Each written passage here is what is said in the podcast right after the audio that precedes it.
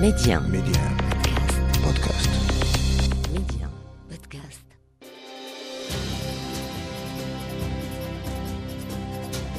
للمرة السابعة يتردد النشيد الوطني المغربي في تظاهرة رياضية عالمية كبرى نهائيات كأس العالم لكرة القدم التي نحن بصددها سبع مرات سبع مباريات لم يحصل هذا الإنجاز من قبل وهو يتحقق هذا العام 2022 في مونديال قطر.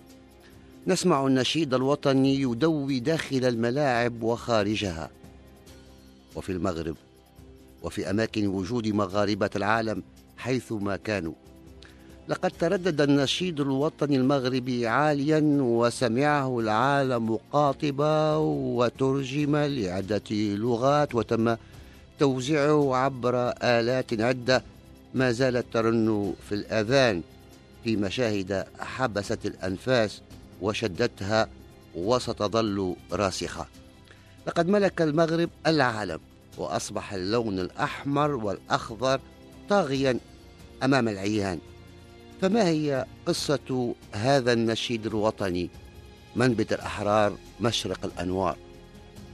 في جلسات في حلقات سابقة من هذه المذكرات تحدثت عن متابعتي لمنتخبنا الوطني لكرة القدم.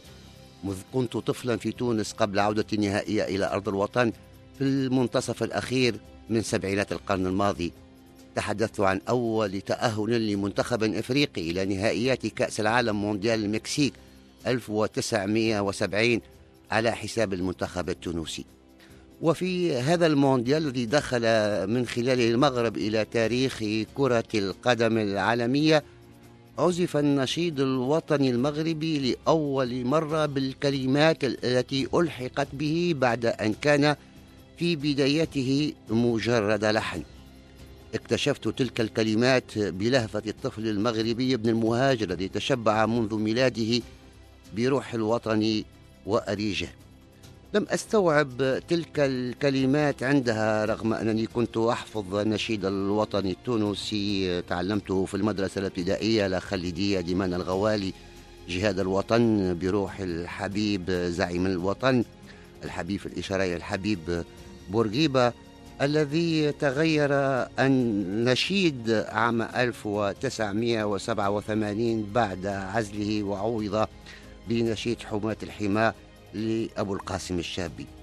لم أستوعب تلك الكلمات كنت عندها طفلا ثم بعد العودة إلى أرض الوطن ومع انطلاق المسيرة الخضراء ومشاركة المنتخب الوطني في نهائيات كأس أفريقيا للأمم سنة 1976 وفوزه بأول كأس تؤثث خزانته حتى الآن حفظت الكلمات بعمقها ومعناها وكنت في بداياتي الصحفية.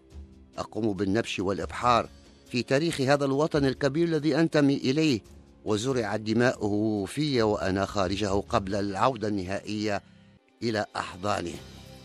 فكيف كانت قصة منبت الأحرار؟ بحثت عندها في الكلمات بعد أن حفظتها وعن كاتبها ومن لحن وكيف جاء هذا اللحن.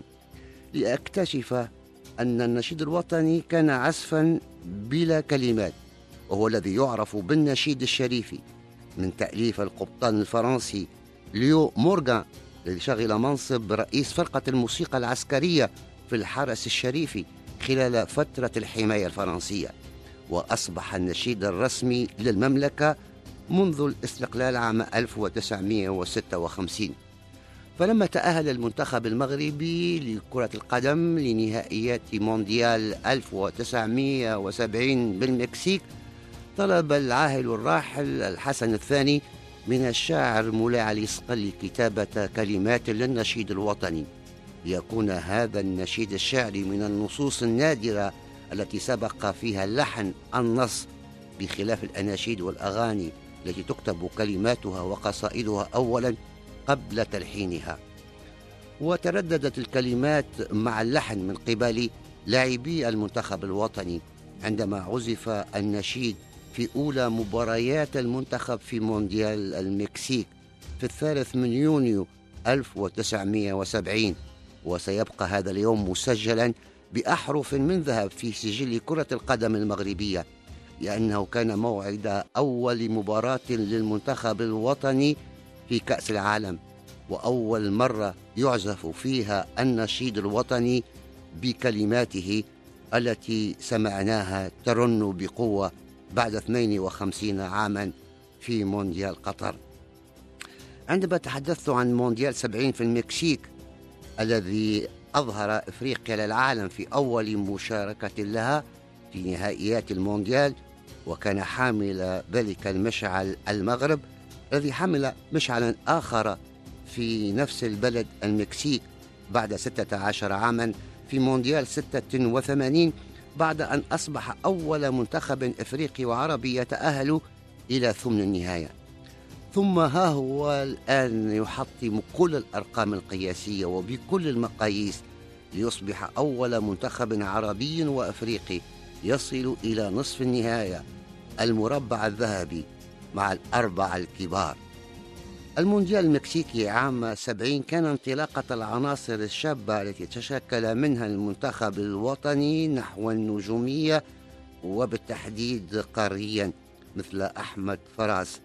لأنهم أحرزوا كأس أفريقيا في أثيوبيا بعد ست سنوات تلك الكأس الوحيدة حتى الآن في رصيد أسود الأطلس. وإذا فالتحدي القادم أمام أسود 2022 بعناصره الشابة وبعد مشوارهم الرائع وإنجازهم التاريخي الذي أوصلهم إلى نصف نهاية مونديال قطر. التحدي القادم سيكون بالطبع الفوز بكأس أفريقيا للأمم لتكون الكأس الثانية بعد الكأس التي حملها جيل السبعينات. وإلى لقاء قادم.